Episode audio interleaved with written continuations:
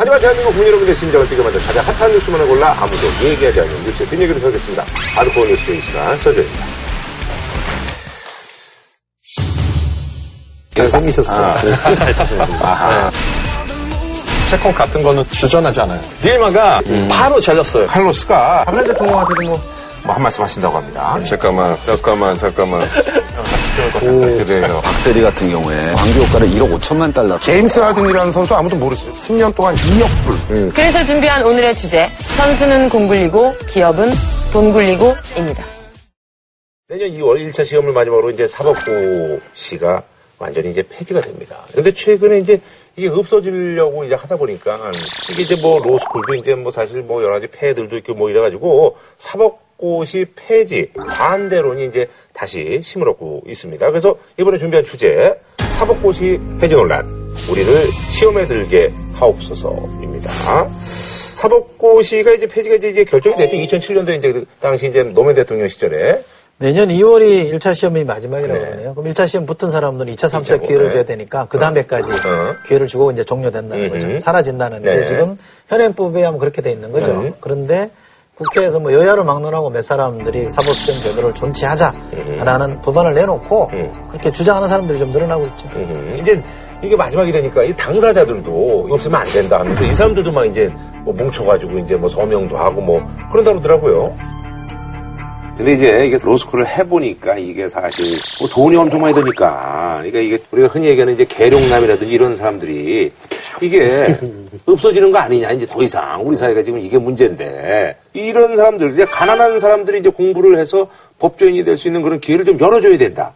뭐 이런 얘기들이 지금 있어요. 어, 동아일보가 2015년 5월 달에 그 한 여론조사를 보면요. 음. 국민들 중에 75%가 사법시험 폐지를 반대하고 있다 그러고요. 어허. 88%가 로스쿨 졸업자들이 취업할 때 집안 배경에 영향을 미친다. 이렇게 생각하고 있다고 그래요. 일부 국회의원 자녀들의 취업 특혜 논란이 커지고 있죠. 새정치연합 윤후덕 의원은 LG 디스플레이 측의 자녀 취업을 청탁했다는 의혹이 제기되자 이를 인정하고 공식 사과했습니다. 새누리당 김태원 의원도 자녀 취업 청탁 의혹이 제기됐습니다.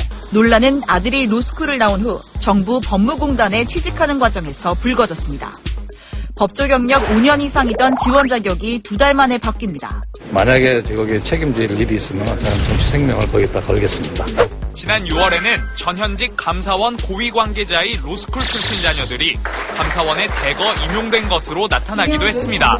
근데 이제 사법시험 존치를 주장하는 측에 얘기에 하면 사법시험이 이제 1963년에 아주 철저하게 시험 성적과 능력만으로 뽑겠다라고 해가지고 사법시험 형태를 도입하면서부터 시작해가지고 네. 했는데 사법시험이 지금 56년 됐는데 단 한 번도 공정성 시비가 일었던 적이 없다는 거예요. 음. 합격자에 대해서 성적과 무관하게 무슨 배경이나 백 아, 때문에 됐다고 예, 그런 게 단 한 번도 없이 정말 공정하게 해왔기 때문에 이 사법시험이 저소득층이건 고소득층이건 학권층인 간에 관계없이 누구에게나 기회의 사다리 역할을 해왔다. 이런 예. 주장을 하는 거죠. 근데 지금 로스쿨은 시행된 지가 몇 년 되지 않았는데 벌써부터 온갖 얘기가 다 나오거든요.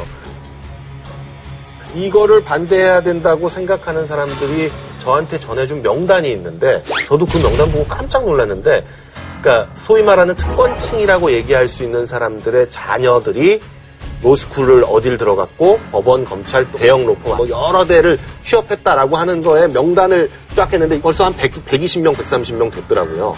근데 보면은 예전 같으면 사법시험을 절대 안 됐을 것 같은 친구들이 특정 로스쿨을 가가지고 로스쿨 돼서 변호사가 된 다음에 아버지의 후광이 아니면 되지 않았을 것 같은 그런 데로 들어갔다거나 뭐 이런 그 의혹을 사기에 충분한 그런 명단들이 막 돌아다니는데 물론 그 백 몇십 명의 명단이 다 그렇진 않겠죠. 다 그렇진 않겠지만 일부 그런 의혹을 받고 있다는 사실만으로도 공직 사회에 대한 그런 어떤 우려가 있는 거죠. 저도 사실은 지난번에 따질 때 로스쿨 제도에 대해서 별로 비판적인 입장을 좀 가졌던 사람인데 그 이후에는 뭐 여러 사람들이랑 같이 토론도 해보고 이랬는데 저는 이렇게 생각합니다. 로스, 지금의 로스쿨 제도가 문제 있는 건 분명하다. 부작용 일부 있으니까 이건 보완하는 게 맞는데 로스쿨 폐지로 갈 거냐에 대해서는 저는 답은 아니라고 생각합니다. 음. 그러니까 과거보다는 조금 생각이 바뀌어진 건데 문제는 이런 겁니다. 그러니까 로스쿨을 통해서 변호사 된 사람하고 사법시험을 합격한 사람들, 연수원 출신자들하고 데이터를 맞춰보니까 부모의 사회경제적인 지위는 큰 차이가 없더라는 거예요. 아, 여기도 역시 마찬가지로. 별 차이 없더라는 거예요. 이제 준비하는 사람들 데이터를 보니까 왜 그러냐 아. 그랬더니 사시도 이미 2000년대 중반을 넘어서면서부터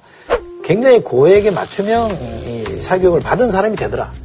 그러다 보니까 특목고 나온 사람, 뭐 강남구 출신, 또 여성 강세 이런 것들이 연수원에 지금 공통적인 현상으로 나타난다는 거예요. 그러니까 사시나 로스쿨 공이 이 있는 집 자제들이 들어가는 걸로 바뀌었기 때문에 유독 로스쿨만 탓할 일은 아니다는 거죠.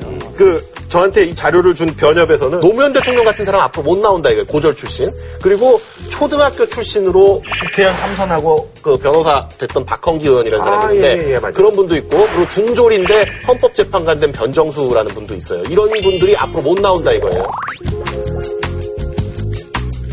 어쨌든 로스쿨은 이제 무조건 대학은 나와야 되니까. 로스쿨 대학을 나오고 로스쿨까지 나와야 되니까 이걸 다 하려면 비용도 그렇고 하여간 기본적으로 그렇게 어려운 사람이 될 수 없는 상황이다. 그 대한변협에 저는 기득권 지키기 차원도 있다고 봅니다. 하창우 대한변협 회장이 강하게 이걸 공약으로 내걸었거든요. 이 공약을 내걸어서 사실은 표를 많이 모은 거 아닙니까? 그죠? 로스쿨 제도가 갖는 특성 중에 하나가 변호사를 많이 뽑아주는 거잖아요. 그러니까 변호사들은 현재 변호사 하고 있는 분들을 싫어한단 말이에요.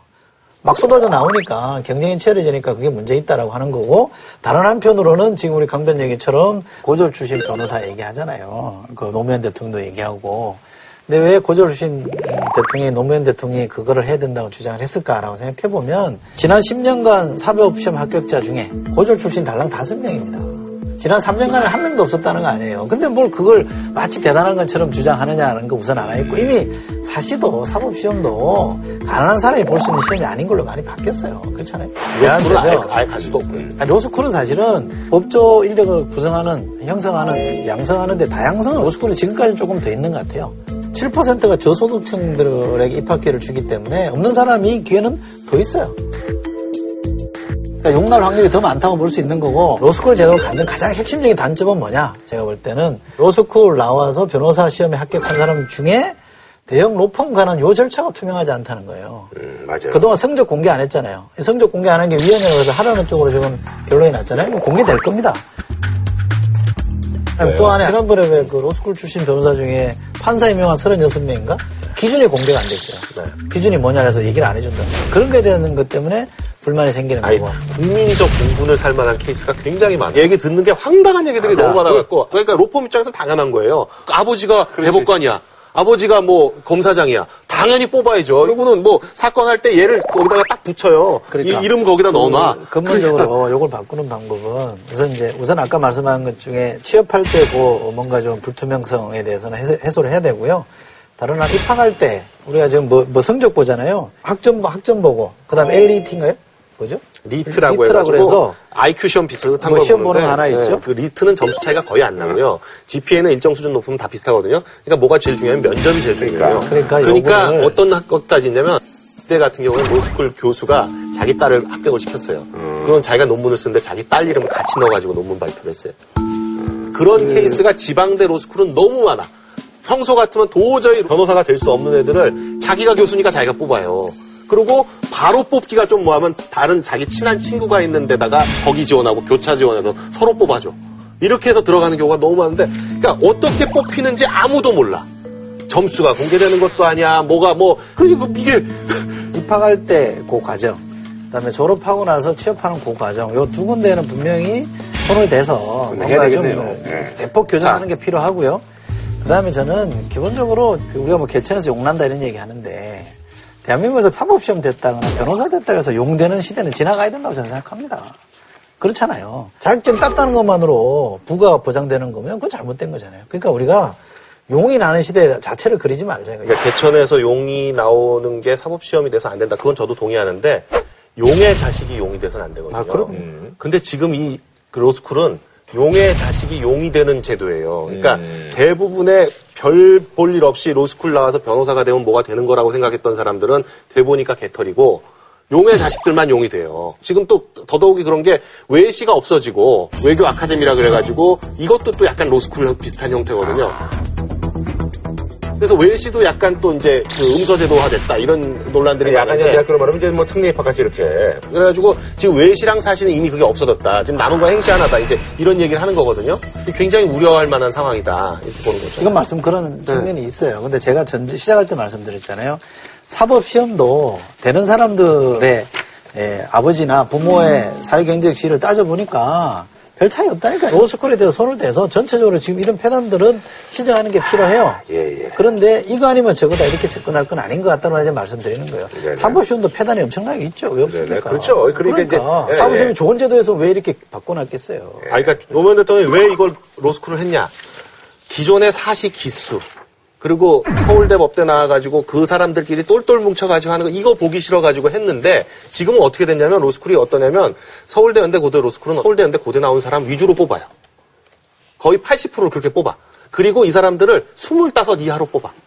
나이 많은 사람 또 안 뽑아요. 그러니까 예전 사시보다 훨씬 더 젊은 애들이 나와요. 그러니까 오히려 변호사 들 중에서 서울대 연대 고대 나온 사람 비중이 더 높아졌어요. 아니 그게 아니라니까 왜 그래. 더 높아졌다, 아니 이거는. 아니 아니 이건 이거는 데이터로 말하는 예. 거예요. 잠깐만 이걸 예, 확인하고 예, 넘어가야 예. 돼요. 지방대 졸업자 비중이 로스쿨 출신이 17.4%예요. 연수원 출신이 10.5%입니다. 그다음에 이른바 SKY 대학 출신 비중은 로스쿨이 55.5%고 연수원이 61.6%예요.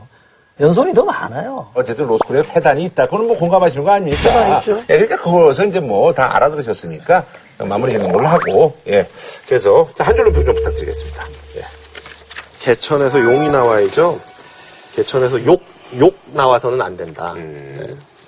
변호사가 용이 되는 시대다 그러면 그 변호사에게 도움을 받는 법률 소비자는 봉인 시대잖아요. 다른 사람을 희생을 전제로 용되는 그런 시대를 추구하면 안 된다고 저는 봅니다. 자, 저희가 말이죠. 여름 특집으로 아주 야심차게 준비한 코너입니다. 일명 털어서 세계 속으로.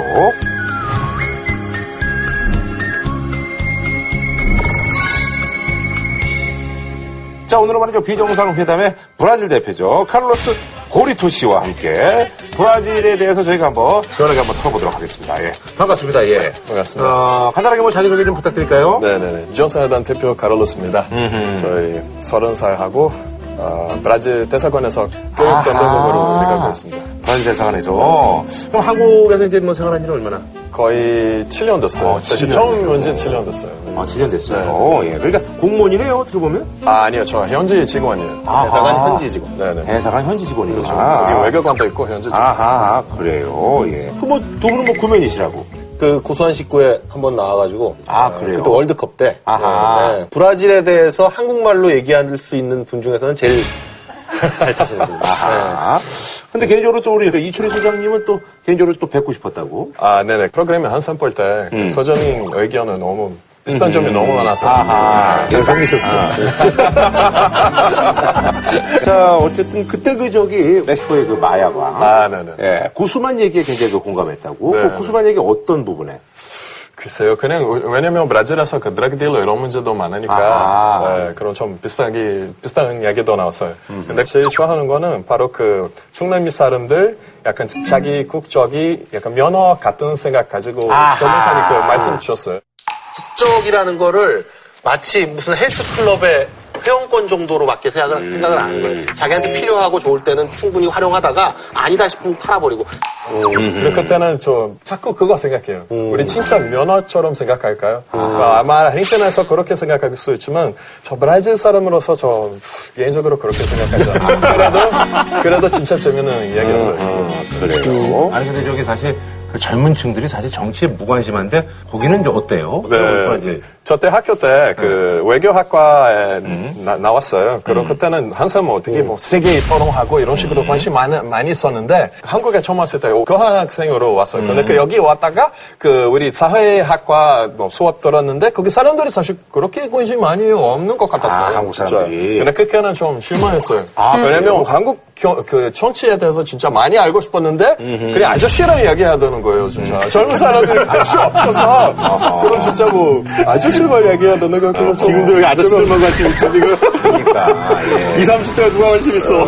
아니, 예. 그냥 젊은 한국 사람들 그 관심 조금 더 있었으면 좋겠다고 생각해요. 왜냐면 정치에 관심 없으면 관심 있는 사람들 정권을 가지고 있을 거예요. 그럼 우리 모든 시민들 그 관심이 있어야 우리 그 사람을 그렇죠, 체크할 수 있는 거죠. 어. 자, 저희가 이제 그 브라질 하면 이제 축구 강국, 또 이제 커피 최대, 생산지 있고, 삼바 파티도 있고, 뭐 그렇습니다만 사실 이제 경제적인 어떤 측면에서 봤을 때 남미 어떤 최강국인데, 저희가 이제 얼핏 얼핏 듣기에는 그뭐 룰라 대통령이 뭐 경제 성장을 엄청 이뤄냈다 그런데 국민들도 이제 그런 것들은 많이 좀 실감하고 있는데 저희가 그냥 외부적으로 이제 듣는 것들이고. 네, 어때요? 네. 사실 2010년부터는 그 브라질 경제 성장률이 2.2% 정도 안 떴어요. 많이 좀 많이 내려졌어요. 아, 많이 떨어졌어요? 특히 뭐 이런 증시 이런 어. 채권 같은 거는 추천하지 않아요. 아, 추천하지 않고.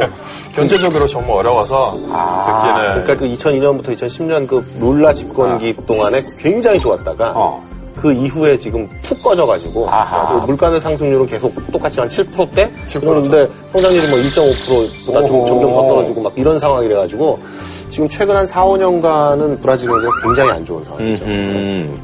아니 그 저기 GDP 규모는 작년 기준으로 해서 뭐 2조 2천억 달러니까 세계 7위니까 어쨌든 뭐 세계 10대 경제 뭐 대국이라고 할 수가 있겠죠. 큰 나라죠. 전기 잘 쓰는 걸로 제일 유명한 작가가 스테판 츠파이, 츠바이크라고요. 네네. 브라질을 미래의 나라라고 표현했습니다. 이 사람이 미래의 나라를 표현했는데 천연자원은 엄청나게 많은 나라고. 그러니까 굉장히 큰 나라입니다. 근데 브라질 미래 국가라는 말은 사실 들은 지 진짜 오래됐어요. 그거 사실 70년대부터 하는 거예요. 츠바이크가 1934년에 이 말을 했대요. 그, 도대체 그 미래 언제 오는 거야. 이렇게 해서 브라질 사람들이 항상 그렇게 생각해요. 그러니까 그 저기 잘 살 수 있는 여건이 굉장히 많은데 저는 브라질에 대해서 이렇게 좀 애정을 갖는 이유가 뭐냐면 우리나라랑 좀 비슷한 데뭐 있어요. 식민지 통치를 굉장히 오래 했죠. 어, 1500년부터 1822년이니까 한 300년 넘게 포르투갈이. 우리나라랑 비교가 안 될 정도로 많고 군부 독재를 겪었습니다. 1964년부터 85년까지 그리고 민정이 86년으로 넘어갔는데 우리는 뭐 노태우 대통령대로 치면 87년부터 바뀌었으니까 시점도 비슷해요.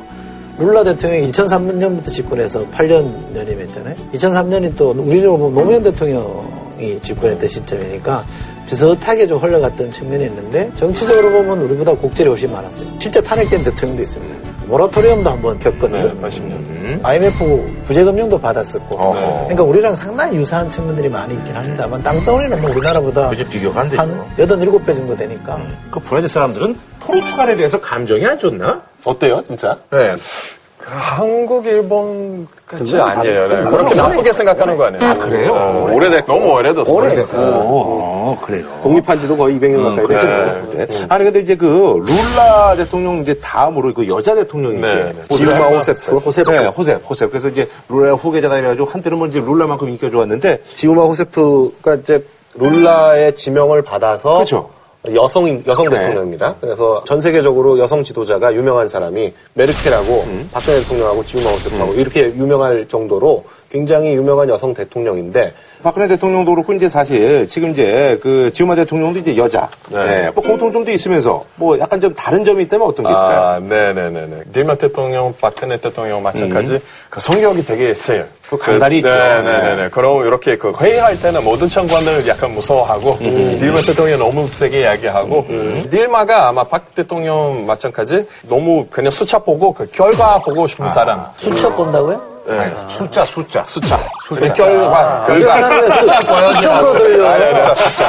그래서 나 수첩이라 그러길래 인기 없을만 하네 그러려고 그랬지. 숫자. 예, 숫자 본다고. 예. 다른 점이 또 있다면 뭐 어떤 게 있을까요? 아, 다른 점은 그분은 남편이 계시나? 아니요.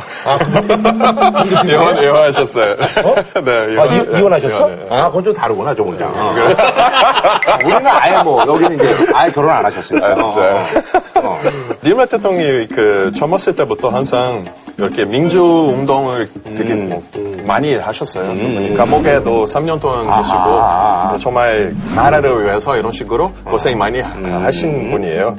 지지율이 지지율이 사실 롤라 대통령보다 더 많았어요. 음. 이분이 뭐, 어떻게 된 거예요? 뭐, 이렇게, 뭐, 나라를 어떻게, 뭐, 어떻게 됐는지. 재집권 하자마자 이 페트로브라스 사건이 터지면서 지지율이 급전직하해가지고 지지율이 8%까지 떨어졌어요. 탄핵 얘기 나오죠, 지금. 네, 지금 탄핵 얘기 나올 정도로 지지율이 떨어졌는데 이게 지금 페트로브라스 스캔들이라고 하는데 사실 이게 굉장히 복잡한 스캔들인데 그 중에 일부가 지금 튀어나온 거예요. 페트로브라스 스캔들도 간단하게 좀 설명해 페트로브라스라는 건 이제 국영기업입니다. 그러니까 아. 그 페트로니까 당연히 석유기업이겠죠. 석유기업인데 여기서 그 뭐 여러 가지 건설을 많이 할 거 아니에요. 페트로브라스와 관련된 건설회사가 음. 남미나 외국에서 건설 아, 공사를 외국. 따는데. 음, 음. 룰라 대통령이 전직 대통령으로 다니면서, 다니면서. 도와준 거 아니냐? 아, 그래, 구배를 다니면서. 약간 그렇지. 에이전시 역할을 한게 네, 아니냐. 그렇죠, 그렇죠. 아, 그러면서 약간 좀 커미션을 먹은 게 아니냐. 그렇죠. 그 얘기. 그게 이제 뭐 굉장히 오래된 얘기예요. 근데 그러니까 2011년부터 그렇죠, 그런 영향력을 행사했다는 얘기가 계속 들려왔는데 최근 들어서 브라질 검찰이 이걸 좀 수사를 본격적으로 시작하면서 이게 그렇게 했으면 룰라만 먹었겠냐? 호세프도 연관이 있지 않냐? 뭐 이런 식으로 하기당하는 사실. 여기서 계산한 계산함이라서 또더 얘기 저기, 못해. 아니, 아니, 그거는 일반. 국민들 어떤 것이 저기 이거에 대해서 아주 뭐 그쵸. 그 많이 얘기가 있겠어요. 그래서 실망이 좀 네. 컸겠네요. 네, 일단 딜마 연결이라고 생각하는 이유가 사실 딜마 그 원래 정치인은 아니었어요. 공무원이었는데 근데 경영 잘하는 사람, 관리 잘하는 사람으로 특히 이런 에너지족 뭐 옛날에 그 릴라 대통령 밑에 그 에너지 장관으로 그 근무하셨어요. 대통령. 그렇죠. 예. 그럼 이런 그 에너지적으로 항상 집중해 왔으니까 그리고 그때도 당연히 그 페트로브라스랑 가- 같이 뭐 계속 일했어요. 그럼 많은 사람들이 딜마도 그 스캔들과 연관이 있지 않겠냐? 연결, 아, 연결이 있다고 생각하는 거예요. 우선 이제 룰라 대통령이 뭐 돈을 받았다 이거는 아무것도 확인된 건 없어요. 근데 우리가 생각해 보면 우리나라 전직 대통령이 다른 나라 가서 우리나라 건설회사가 수주할 수 있게끔 도와준 게 왜 문제냐 이럴 수 있잖아요. 그렇잖아요. 근데 브라질은 대통령제인데 다당제예요. 그래서 지금 의석을 가지고 있는 정당이 28개예요. 지금 28개 정당이 의석을 갖고 있습니다. 그 중에서 연정을 해야 되는 거죠. 당이 워낙 많다 보니까 합쳐야 되잖아요. 그리고 과반수를 만들어야 되는데 이 국회의원들이 당에 대한 소속감이 또 없어요. 그다음에 그 연정을 유지하려고 그러면 돈이 들어갑니다. 아, 그러니까 얘들 이렇게 좀 편으로 만들려고. 그렇죠. 그러니까 룰라 때도 사실 대형 스캔들이 그때 터졌었잖아요. 메살론 스캔들. 똑같은 사안입니다. 이 국영 기업들이 되게 이제 이 돈들을 만들어내니까 거기서 뭔가 봐주고 돈을 받는 이게 아주 고착화돼 있어요. 그래서 지금 음, 브라질에서는 정치 개혁이 지금 최대 화두로 좀 떠올라 있습니다. 정치 개혁하자 이들은 안 된다라는 게 그 구조를 이해하지 않으면 이게 설명이 안 되죠. 음. 어쨌거나 이제 그 뭐 지금 이제 어쨌든 위기입니다만 그 룰라 대통령이 예전에 진짜 화제였어요. 그래서 야 정말 대단했죠. 존경받는 대통령이다. 뭐 룰라처럼 해야 된다. 근데 우리 한국 룰라는 어떻게 된 거냐 뭐 이래가지고 말들이 많았어요. 한국에 룰라 있는 거 알죠? 아, 진짜요? 한국에 룰라 있어요. 가수야 가수야. 한국에 룰라 있는데 그 룰라가 어쨌든 간에 그 브라질 대통령으로서 아주 그 빈민들을 위해서 굉장히 뭐 일을 많이 했잖아요. 아이고 룰라 대통령은 그 당시는 정말 전 세계 글로벌 스타였습니다. 네. 왜냐하면 이게 금속 노동자 출신이고 노조위원장 출신인데 학벌은 미미하잖아요. 초등학교 뭐. 그렇죠. 대통령 네 번 도전해서 됐거든요. 세 번 떨어지고 네 번째 됐으니까 그것도 뭐 김대중 대통령이 버금갈 정도로 진짜 삼전 사기이고 취임사에서 뭐라 그랬냐면 나는 소박하다. 내가 퇴임할 때 우리 국민들이 삼시 세끼 먹으며 만족한다 이랬거든요.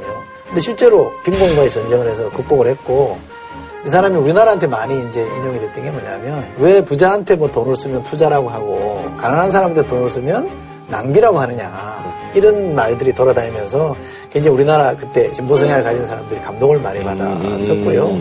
실제로 룰라는 뭐 어디 내라도 손색이 없을 정도로 성과를 많이 냈던 건 사실이잖아요. 예. 그런데 어, 뭐 최근에 들리는 얘기로는 그 다시 한번 출마하겠다 뭐 이런 그러려고 하는 거죠. 얘기들이 나왔다라고 하던데 생각이 많아요. 근데. 그쵸. 네. 근데- 지금 상황 보면은 좀 어려울 것 같아요. 그렇죠. 근데 음. 지금 상황으로는.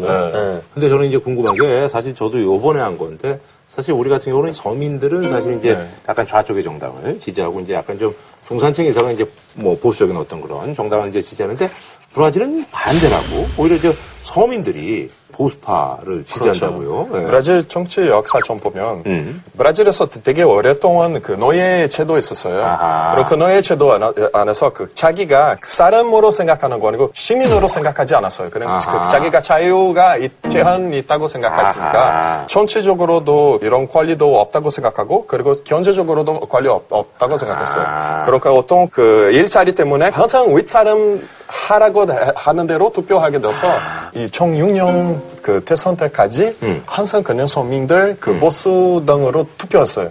근데 그 룰라 대통령 와서 그 복지 복사 파밀리아 같은 프로그램 만들어서 그런 사람들이 처음으로 그 복지 받으면서 그 자기가 이제 그 시민으로 생각할 수도 있었어요. 그럼 저 소비할 수 있으니까 저도 이제 대통령을 고를 수 있다 이런 식으로 바꿔서 그럼 룰라도 그 인기 많아졌어요. 맞아요. 이제 뭐 어쨌든 시민들이 이제 정치적인 어떤 의식이 이제 막 성장하고 있는. 그, 그거 사실 브라질 총시에서. 아하. 노동당이 원래 대도시에서 인기 많은 노- 당이었어요. 그 상파울루 리오에서 원래 많은 사람들이 좋아하는데 이제는 브라질에서 대- 제일 가난한 지역에서 제일 많은 그 응원 어, 지원 많이 받은 당이에요. 아하. 이제 남미 국가잖아요. 남미 국가들의 특성이 보통 그렇다고 얘기를 하는데 대서양 쪽을 면하고 있는 브라질, 뭐 아르헨티나, 니카라구아, 뭐 이런 예, 콜롬비아 뭐 이- 이런 나라들이 좀 보수성을 띠고요. 태평양 쪽을 면하고 있는 볼리비아, 페루, 칠레 이쪽이 훨씬 좀 개방적이라고 보통 얘기를 합니다. 그런데 브라질 역사적으로 보면 아까도 말씀하셨지만 300년 가까이 포르투갈 식민 그걸 경험하면서 빈부격차가 너무나 심해가지고 부자하고 가난한 사람들이 완전히 다른 세계에 살고 있는 거예요. 지금 말씀하신 것처럼 일종의 지주들, 지주들이 그 소작인들한테 대해서 어디 찍어라 그러면 다 찍는다는 그런 식의 그게 너무나 정치적인 성향이 가던데 그래서 브라질이 제일 대표적으로 남미에서 사회주의 운동이 제일 많은 데입니다. 지금 노동자당도 사실상의 사회주의 정당인데, 근데 세계적으로도 그렇고 브라질 국민들도 어떻게 보냐면 굉장히 위선적이다라고 보는 거예요. 그러니까 좌파든 보수당이든 모두 다 부패고리 안에 같이 있는 겁니다. 페트로브라스 사태라는 것이 정당들이 다, 다 엮여 있는 이 부패고리 안에 다 들어와 있기 때문에 이걸 깰 수가 없는 거예요. 그런 어떤 그 부, 부패고리를 끊지 못하면 브라질이 어떤 그 발전하는데 굉장히 한계가 있지 않느냐 이런 의식이 있는 아, 거죠. 뭐이 얘기를 좀뭐 동감하세요? 부패 연결고리. 네네 네. 그거는 사실. 예. 네, 뉴스에서 이런 미디어에서는 페트로바스 스캔들 브라질 역사에서 제일 큰 스캔들이라고 하는 말 많이 나왔지만 우리 뭐 역사 보면은 사실 그렇게 크지 않은 것 같아요. 더 큰 스캔들도 많았죠. 그렇죠. 특히 뭐 그 90년대는 굉장히 더 많은 스캔들이 있었지만 지금 이런 차이가 사실 그때 이렇게 수사 같은 거는 검사 안 했어요. 그럼 사실 우리 이런 스캔들 나오는 것을 좋은 거로 생각할 수도 있어요. 왜냐하면 우리 업무 기관들 뭐 검사청 이런 식으로 다 자기 역할을 제대로 할 수 있으니까 이 스캔들을 날릴 수 있는 거예요. 그러니까 저는 이 점이 좀 중요한 지적이라고 보는데요. 그러니까 그 다수가 가난해지면요. 소수는 부패해집니다. 이게 연결되어 있습니다. 근데 지금 가난이 어느 정도 해소되고 있잖아요. 그죠? 가난과의 전쟁을 빈곤 수요 조금씩 나아지고 하다 보니까 지금 말씀하신 대로 이 부패가 사회 문제로 드러나기 시작한 거예요. 옛날부터 더해졌다라고 볼 게 아니라 옛날에 안 드러나던 게 좀 드러나기 시작했기 때문에 그래서 정치 개혁이라는 게 지금 화두로 시대 과제로 등장했다는 것 자체가 지금 진도가 나간 거예요. 그렇죠, 그렇죠. 예. 근데 거기서 이제 호세프 대통령이 얼마나 리더십을 발휘하느냐의 예. 문제인데 그렇죠. 디마 대통령 이런 스캔들 때- 때문에 뭐 지지율이 또 떨어지고 이런 식으로 또 뭐 인기 없, 없지만 그 디- 디마도 이런 말씀을 많이 했어요. 모든 사람들 그 스캔들이랑 진짜 확인되면 그 바로 자, 거예요. 바로 그 감옥에 가면 좋다고 생각하는 거예요. 예를 들어서 딜마 대통령이 처음 들어, 들어왔을 때 그 2011년에 그때는 굉장히 인기 많은 대통령이었어요. 그런데 그때는 국토 장관 있었어요. 그 그분이 무슨 무페 스캔들 있었으니까 딜마가 그 정치적으로 네고시에이션 하나도 없이 바로 잘렸어요. 네, 처음 들어왔을 때. 그럼 그때 그것 때문에 정치적으로 반대하는 사람 되게 더 많아졌어요. 아니 그 저기 작년에 그저 월드컵 있었잖아요. 근데 나 보면서 깜짝 놀란 게 월드컵 그거 유치하고 나서 더 경제가 안 좋아졌다고. 그렇죠. 그래가지고 이거 뭐 이거 저 올림픽도 이거 해야 되는 거냐 말아야 되는 거냐 막 얘기가 많더라고. 근데 어때요 진짜로? 원래는 브라질 월드컵이 브라질만 아니라 모든 월드컵이 여덟 개 도시에서 개최해도 되는데 브라질 정치 때문에 그냥 주치사 그 지원 받기 위해서 12개 도시에서 개최한 월드컵이에요. 그럼 보통 월드컵보다 더 비싼 월드컵이었고 그리고 거기다가 뭐 도로 깔아야지 뭐. 그럼 많은 사람들이 월드컵 경기전 대신에 그냥 뭐 복지나 뭐 교육이나 이런 식으로 투자했으면 이런 식으로 또 바, 바꿨어요. 근데 거기다 또 축구도 졌잖아. 음, 그러니까요. 아, 그것도. 해줬 어. 사능했죠, 사능. 아유, 저 정말, 예. 어, 그거 기억도 하고 싶잖아요. 옆에 좋은 얘기 좀 해줘야 아프다 대고 뭐 돼. 맨날 뭐. 그래. 무슨 이상한 그거 막 냅다. 성공하는 것도 아니고 말이야. 브라질에 대해서 좀 알고 싶어서 그래. 아니, 그러니까 그 올림픽도 이거 분위기 안 좋을 것 같은데 어때요, 올림픽은 요즘?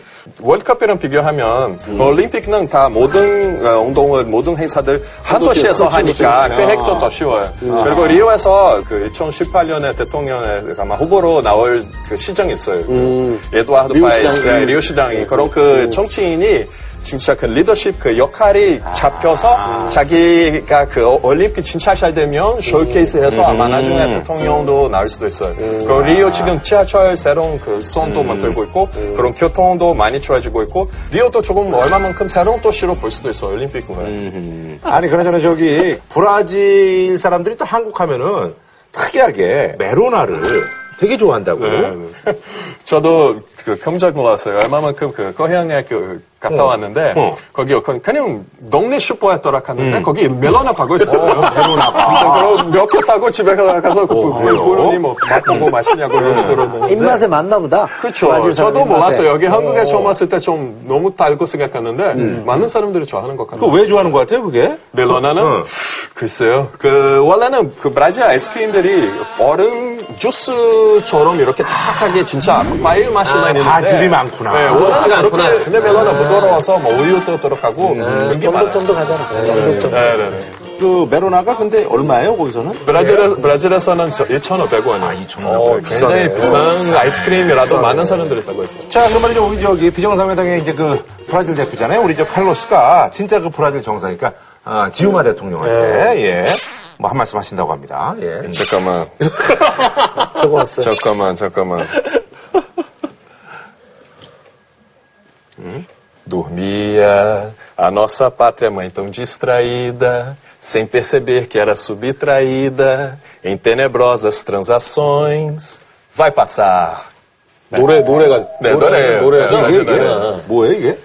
예, 그 우리나라는 지금 잠들고 있는데, 근데 그 속에서는 진짜 무패 같은 거, 이 스캔들 너무 많이 숨겨 있어요.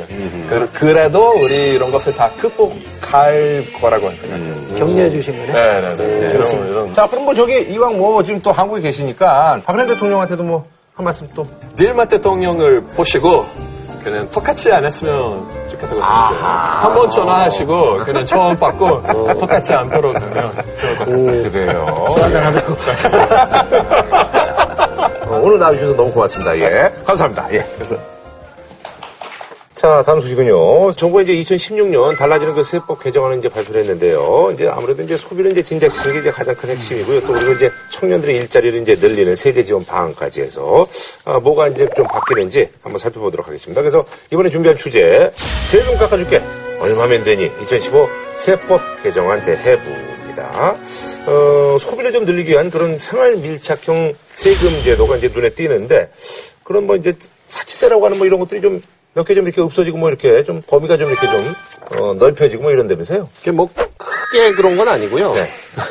그러니까 그 옛날에는 특소세라 그랬고 네. 그 이후로 이제 개별 소비세라고 이름은 바뀌었는데 이제 대용량 가전제품 같은 거, 그러니까 큰 냉장고, 큰 텔레비전 이런 것들이 이미 음. 지금 뭐 현재 트렌드하고 맞진 네, 않아요. 완전히 뭐 다들 대용량으로 가고 있는데 그렇죠. 여기에다가 개별 소비세로 5%를 붙이는 게 좀 이상하다. 그리고 어 뭐 녹용이나 로열 젤리, 음. 방향용 화장품 뭐 이런 거에도 붙어 있었는데 이런 것들은 아예 폐지. 아하. 네, 개별 소비세를 아예 폐지하기로 내년부터요. 그리고 카메라랑 시계, 가방, 모피, 융단, 귀금속은 아직도 이제 개별 소비세를 붙이기는 붙이는데 음. 요게 이제 200만 원까지는 안 붙고 200만 원 이상에 대해서 붙- 붙었던 거를 기준을 500만 원으로 높여가지고 500만 원 이하에 대해서는 안 붙이고 500만 원 이상에 대해서만 붙는 걸로. 음. 500만 원 이상이면 이제 초과분에 대해서 20% 낸다. 네, 초과분에 대해서 20%. 네. 근데 이제 또 얘기가 이 범인들은 또 사실 안 사는 사람들은 또 안 사고 적은 거 사는 사람 또 적은 거 사잖아요. 솔직한 얘기로. 그럼요. 오빠들은. 이 대용량 가전제품 쓰시는 분들도 많이 있긴 합니다만 아직은 그래도 음. 어, 그림에 떼긴 분들이 있고 카메라도 옛날에 이렇게 소형 카메라 작은 거 싼 거 아니라 이게 지금 이 200만 원, 400만 원 넘어가는 DSLR, 큰 거잖아요. 렌즈 뭐 이렇게 해가지고. 그럼 사실은 일반인들은 그쵸? 어. 저런 거 사는 것 자체가 내가 감히 지금 엄두를 못 낼 일인데 저기다 세금 깎아준다고 생각하면 상대적 박탈감이 나오죠. 음. 네네. 나오는데 아마 이렇게라도 해서 뭔가 좀 있는 사람이 투자를 좀 하고 소비를 좀 해서 경제에 좀 도움이 되면 좋겠다는 그 고민은 전 충분히 이해하겠으나 음. 내수가 안 살아나는 근본적인 이유는 보통 사람들 서민의 소비가 없어서 그런 거잖아요. 그런 점에서 본다면 일반인들이 볼 때는 영향이 저게 아닌데 싶은 생각이 있을 겁니다. 네네. 저는 좀 부적절하다고 봐요. 그리고 이게 조금 이제 주목해봐야 될 것 같은데 이제 그 ISA라는 근데 이게 일명 이제 만능 통장이라고 그러는데 계좌를 하나 터가지고 이걸로 뭐 이제 펀드도 하고 뭐 이렇게 해가지고 그거에 뭐 이렇게 좀 세금을 좀 이렇게 뭐 면해주겠다 이거 아닙니까? 예. 이게 영국하고 일본에서 어, 해가지고 굉장히 성공을 했다 그래서 이제 우리도 들여오는 건데요. 근데 저는 뭐, 요 정도 해가지고 큰 의미가 있을까 싶기는 한데, 1년에 2천만 원까지 그 5년간 늘 수가 있는데, 그는 거에 대해서는. 1억이죠. 근데 거기서 이제 수익이 200만 원까지 나면요. 그 200만 원까지는 세금을 안 문다는 거예요. 금융소득세를 안 물고 200만 원 이상 되는 거에 대해서는 5년 동안 거의 1억을 박았는데 200만 원밖에 안 나면은 아니, 해마다 200 아니에요? 아니 5년간 200. 토탈 200이요? 5년간 200. 그러니까 뭐 금리로 하면 어떻게 돼? 금리로 하면은 네, 200 1억 들어가는 거 넣으면, 아니야? 1억 넣으면 200, 200 나오죠, 200.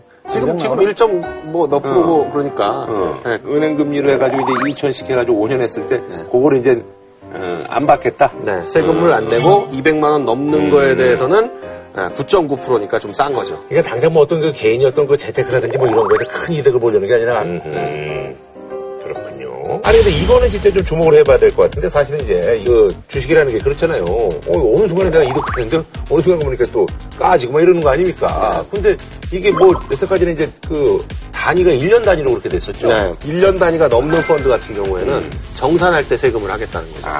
그러니까 그동안은 1년 단위 넘는 뭐 3년이나 5년짜리 펀드라도 매년 연 단위로 그 세금 정산을 하니까 이익 났을 때 이- 세금 내고 손해 났을 때는 안 내지만 이익 받지 나- 못하죠. 네, 근데 어차피 같은 계좌인데 어, 나중에 가서 보면은 전체적으로 손해인데 세금은 어, 냈어요. 그러니까요. 네, 그렇게 되는 경우가 있는데 아니, 근데 난 그게 이해가 안 되는 게, 우리가 지역의료보험 건강보험료 내면, 가지고 있는 집 가치 따지잖아요. 네. 공시지가 올라가냐 내려가냐에 따라서 건강보험 더 내고 덜 내고 하잖아요. 네. 그럼 올라갔을 때그 많이 낸거 돌려줍니까? 안 돌려주죠. 근데 뭘 여기는 왜, 왜 펀드 투자는 그렇게 혜택을 주냐, 이거예요. 그러니까 이 펀드 많이 하라는 거죠, 그러니까. 뭐할 돈이 있어야 할 거 펀드 아니에요. 하라는 거예요. 펀드를. 이거 그거랑 비슷해요. 이거 이거랑 똑같은 개념이 양도세거든요. 아이, 부동산도 샀을 때 남았을 때는 양도세 내는데 떨어졌다고 해가지고 뭐 돌려주거나 그런 거 없잖아요. 그렇죠, 그건 안 되죠. 네, 예. 그러니까 연 단위로 안 하고 펀드 정산할 때 정산하는 그러니까 걸로. 주식을 많이 하라는 얘기네. 그러니까 펀드를. 펀드를 하라는 거죠. 펀드를. 근데 이게 펀드 하는 사람이 얼마나 돼? 아, 엄청 많아요. 엄청 많아요. 뭐 엄청 펀드 계좌 천만 개 넘어요. 요즘 많이 해요. 아니, 그 천만 개 넣는다 해서 사람을 따져봤을 때 얼마나 될까요? 음. 그러니까 이 여기서 조금 저기서 조금 여기서 조금 이렇게 해가지고 다 봐주는 거죠. 뭐 한 군데서 왕창 봐주고. 아니, 근데 왜 이렇게 봐주냐, 이 말이에요, 지금. 지금 소비를 늘리고 아니, 경제를 소비도- 살리겠다잖아요. 소비도 어? 소민들의 소, 소비가 늘어나야 나도 뭐 사실 된다니까. 뭐, 뭐 사실 이게 경황 없는 사람은 이렇게 와닿지가 않아요. 그러니까요. 그렇잖아요. 아, 저는 이해도 예. 잘안 돼. 펀드를 안 해봤기 그러니까 이게 때문에. 뭐 진짜 은행을 정말 우리 저 연예인 중에서 이제 김생민 씨처럼 매 이제 왔다 갔다 하고 막 이런 사람들은 좀 이게. 관심이 있고 그런데 내 정부가 발상을 이렇게 하는 게 이해하기 어려워.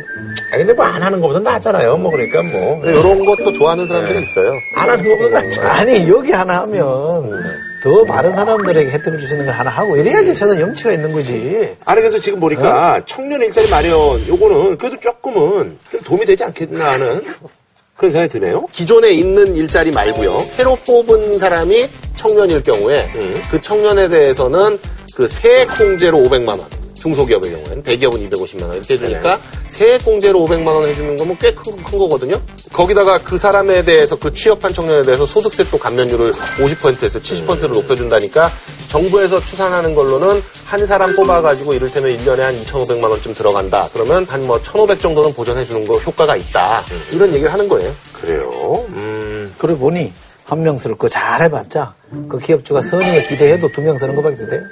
근데 그거 얼마나 되겠어요? 근데 소기업이 많으니까 중소기업이 많으니까 여기서 한 명씩 써주면 꽤 늘지 않겠나. 근데 우리나라 기업들은 기본적인 발상이 인력 줄여가지고 사람 줄여가지고 돈 벌려고 하는 거지 다른 방법 거의 안 써요. 지금 이런 방법 쓴다고 해서 아, 그동안은 이렇게 했지만 앞으로는 바꿔야 되겠다 하는 게 효과는 저는 크지 않을 거라고 봐요. 네. 그래서 이제 사실은 이제 뭐 이제 그 기업이 이제 뭐 대기업 이제 중소기업 이제 소기업 나누는데 이제 그게 이제 사람을 더 쓰는 대신 그냥 줄이면 똑같으면 그냥 소기업으로 이제 인정을 해주겠다. 네. 이를테면 원래 10명을 쓰고 있었는데 그 소기업일 때는 뭐 세금 감면 이런 게 꽤 있거든요. 중기업으로 올라서면 이게 없어지니까 이걸 피터팬 신드롬이라 그러는데 뭐 세금 혜택이라든지 뭐 어디 입찰 못하고 뭐 이런 게 있어서 일부러 아하, 어. 일부러 회사를 반씩 짜게기도 하고 뭐 해가지고 계속 어린 상태로 남아 있으려고 그러는 거죠. 그 저기 연예들 네. 중에서 그런 사람이 있어요. 출연료 올려봤자 비싸다고 안 부르고 그러니까 그냥 계속 잔잔하게 그냥 그런 사람들 있어요. 그거랑 똑같은 거예요. 괜히 뭐 이제. 천정부지로 올라갔다가 괜히 뭐 거품 빠지면 이제 안 부르거든요. 그리고 또 출연료라는 게 이제 한 번 올려놨는데 또 내리면 또 사실 이제 모양새도 많이 빠지고 그러니까 그래서 이제 잔잔하게 이렇게 가는 그런 경우가 있는데 뭐 그런 거라고 좀 그런 것. 때문에 직원 수 문제가 있을 수 있으니까 에, 그런 걸 방지하기 위해서 매출로 가자 그냥 예, 사, 람 수 말고 그냥 단순히 매출로만 가기로 하자라는 거죠. 아, 그리고 말이죠. 사실은 요것도 이제 조금 이제 어, 중요한 조치 같은데, 그래서 올해 이제 그 뭐 메르스 때문에 사실 이제 중국 사람들이 이제 많이 안 왔잖아요. 그래서 얼마 전부터 이제 항공편도 이제 정상 운행되고 그러는데, 그래서 중국 사람들이 와서 이제 성형도 많이 하고, 러시아도 그렇고 그러니까.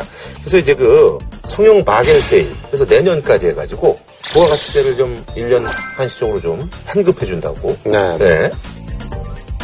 특히 이제 유커들을 겨냥한 거겠죠. 외국인 관광객들이 우리나라 병원에서 미용 성형하면 부가가치세를 1년 한시 해주니까 공항 나갈 때 계산하고 나갈 때 영수증 주면 그만큼 환급해 준다는 얘기잖아요. 네네.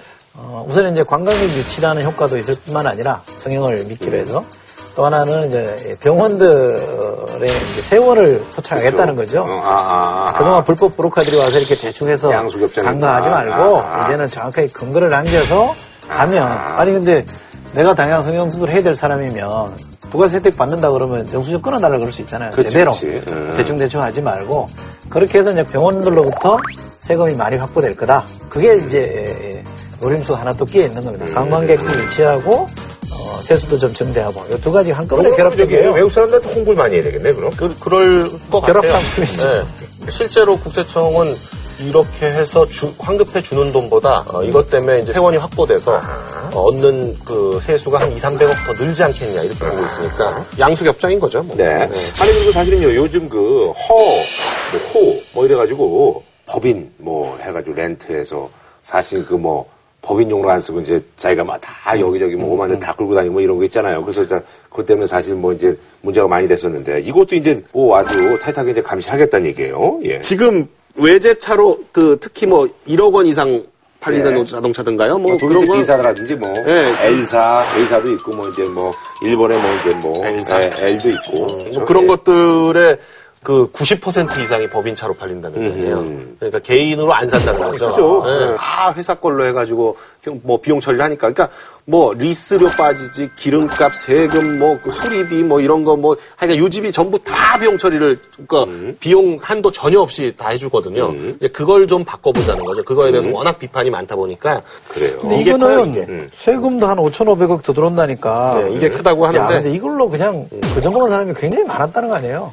사실 이제 그동안. 뭐 이제, 예. 응? 그래가지고 업무용 차량으로 인정되지 않으면 어, 기본적으로 비용 처리를 많이 인정 안 해주겠다는 건데 어, 회사 비용으로 인정받으려면 회사 로고를 만들어서 그 로고를 차에다 붙여라. 아, 그러면 이제 회사차로 인정을 해주고 요걸 안 붙일 거면 임직원 전용보험 요게 지금은 없는데 내년 초에 이제 나온다는 아하. 거면 임직원 전용보험으로만 가입해서 하면 그래야 회사 걸로 인정해준다. 그러니까 뭐 가족들이 타고 다니다가 사고 나면 안 나면 보험이 안 되는 거예요? 거죠. 아, 그러니까 그 로고를 뭐 예를 들면 뭐 이제 예를 들어서 뭐 이제 뭐 대감내 뭐 해가지고 이렇게 붙이라는 거예요. 다니라는 얘기네. 네, 차에다가. 성형차는 잘안 붙이잖아. 그래서 창피한 거지. 그치? 그냥. 그러니까. 붙이라는 거죠. 아, 붙이는 건 제한이 없나? 아, 붙이면 된대요. 요만하게? 아니 모르겠어요. 그, 말라? 이제 뭐 사이즈가 나오겠죠. 크게 했으면 좋겠다. 아예 차 그렇지. 문에다가 문에다가 옆에다가. 아예 얼굴도 좀 붙이게. 근데 뭐 마세라티, 그거 비싼 차잖아. 네, 뭐 그런 거 아우디 아우디 뭐 TT 뭐 이런 거 옆에다가 이렇게 그 기업 로고를 딱 붙이면 그건 좀 그렇죠. 그러니까 이제 고가의 외제차들을요. 페라리에다가 막 그런 걸 그런 거막다 이제. 법인으로 뽑는다는 얘기예요. 요거 예. 하나 잘했네. 네네. 페라리인데 옆에 붙어 있거나 음. 아, 그러면 좀 약간 좀 없어 보이는 거죠. 근데 이게 사실은요, 뭐 좋은데, 근데 이게 또, 이- 이게 결국 이제 세수가 이제 부족해지는 거잖아요. 근데 가뜩이나 이제 세수가 부족한데 이게 어떻게 되는 거냐, 라는 그런 시각들이 좀 있더라고요. 그게 좀 큰 문제죠. 세수 부족한 게 이게 갑자기 늘어났어요. 2012년에는 3조가 채 안 됐잖아요. 근데 2013년에 8조 5천으로 늘어났다가 2014년 작년에 10조 9천이니까 한 11조 가까이 되잖아요. 네네네. 그래서 이제 이제 반대쪽에서 이제 얘기하는 것들이 이렇게 이제 저질렀으면 돈을 거두면 되는데 아 기업들한테 거두면 되지 않느냐. 법인세를 좀 원상복귀시키면 되지 않느냐. 뭐 근데 이거는 뭐 얘기가 지금 없는 형국이죠. 아니 법인세 올리자 음. 소득세도 최고 과표 구간을 신설하자 이런 얘기들이 있었습니다만 정부가 대통령이 안 된다고 하니까 그거는 뭐 어떻게 할 방법이 없는 거죠. 정부가 유일하게 응답하는 거는 법인세는 못 올린다.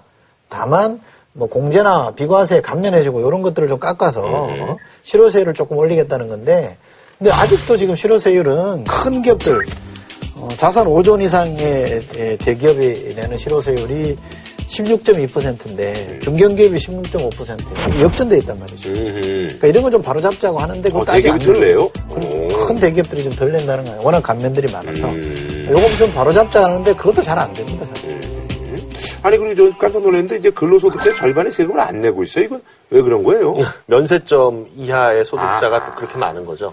그러니까 뭐 이제 자영업자인데 아주 영세한 사람들. 네, 네. 아. 그런 사람들도 많고 어, 월급 소득자인데도 그 면세점이 한 2천만 원쯤 되겠다. 그 정도 그러니까 이런. 분들이 이제 뭐 세금을 이제 뭐 악의적으로 탈루하고 그런 건 아니네. 세법상 응. 세법상 면세점 밑으로 떨어진 거예요. 그래서 이걸 어떻게 할 수가 없네요, 그럼? 그러니까 이제 면세점을 낮추는 거죠. 면세점이 지금 뭐 이를테면 2천이면 이걸 좀 더 낮춰가지고 한 1,700 이런 정도로 하면 조금씩이라도 다 낸다는 거죠. 아. 근데 이제 그러니까 이분들이 이제 뭐 사실 마땅치가 않은데 경제 상황이. 그러니까 이제 그 면세점을 왜 설정을 하고 거기에 대해서 안 걷냐면 세금 걷는 비용이 더 들거든요. 음, 거기서 말고 페이지. 네, 뭐 아주 심플하게 얘기하면 그 하위 20%가 기초 수, 급자고요 그 위에 차상이라고 하는 게 음. 차상이, 그 20%거든요. 그러니까 40%까지는 세금 한 푼도 안 내는 거예요. 그러니까 간접세 말고 소득세를 한 푼도 안 내는 거니까 기초수급자는 한 달에 거의 뭐 한 가구당 거의 90만 원, 100만 원씩을 지급해 주니까 생활비의 거의 7, 80%를 보존해 주는 거나 마찬가지고 차상위도 그거의 반 정도 되는 어떤 형태로든 뭐 학비든 뭐든 뭐 어떤 형태로든 지급해 주고 있어서 세금을 걷는 게 의미가 있겠느냐. 아, 이 문제가 있는 거죠. 근데 그래도 단돈 5만 원, 10만 원이라도 고지서를 발급하고 내고 돌려주는 방식이 더 효과적이다. 그래야지 이제 국민으로서 세금을 내고 있다는 생각을 가지고 뭐 예, 것들. 그런 예. 것들이 생긴다. 이제 이런 시각도 있고요. 그럴 필요 없다. 그거 굉장히 비용이 많이 들고 그 사실 고지서 발급하고 이게 우편 요금뿐만 아니라 이걸 그 사람이 거기 사는지 이런 거 뭐 확인하고 이게 굉장히 사실 그 비용이 많이 들기 때문에 그렇게까지 할 필요가 있느냐. 아니 삼성전자에다가 법인세 1조 납부시키는데 드는 돈이나요. 이런 사람들 몇 명 쫓아가서 세금 내게 하는 돈이나 기본적으로 비슷합니다. 아니, 징세 비용이. 법인세를 올리든지. 음. 그럼 이 면세자를 없애는 부분, 그러니까 조금이라도 다 내게 하는 데 있어서 현 정부가 왜 소극적이냐. 영세 자영업자들이거든요, 이 대상이. 여기가 사실은 새누리당 표밭이에요. 아주 강세인 지역입니다. 그러니까 굳이 손댈 이유가 없는 거예요. 여기 손댔다가 역효과 나는데 왜 손대냐 이렇게 생각하는 거거든요. 그러니까 이게 이번에 이, 이 세제 개편안에 보면 종교인 과세 또 넣어놨거든요. 누가 봐도 안 된다는 거 알잖아요. 내년에 총선이 있는데 손 대겠습니까? 그래도 넣어놨어요. 그렇게 안 될 거 알면서도 요식행위 하는 거거든요. 그럼 이런 문제에 대해서도 저는 충분히 검토하면 된다고 생각합니다. 그러니까 뭐 없는 사람한테 세금 더 내게서 더 힘들게 만들고 이렇게 말씀드리는 게 아니라 본인에게 필요하고 정치적으로 유리한 부분에서 손 안 대고 노동 쪽, 노, 노조 쪽 이런 쪽에 대해서는 막, 막 밀어붙이고 이게 현 정부의 태도니까 너무 차별적이라는 거죠. 네. 자, 한 줄로 표좀 부탁드리겠습니다.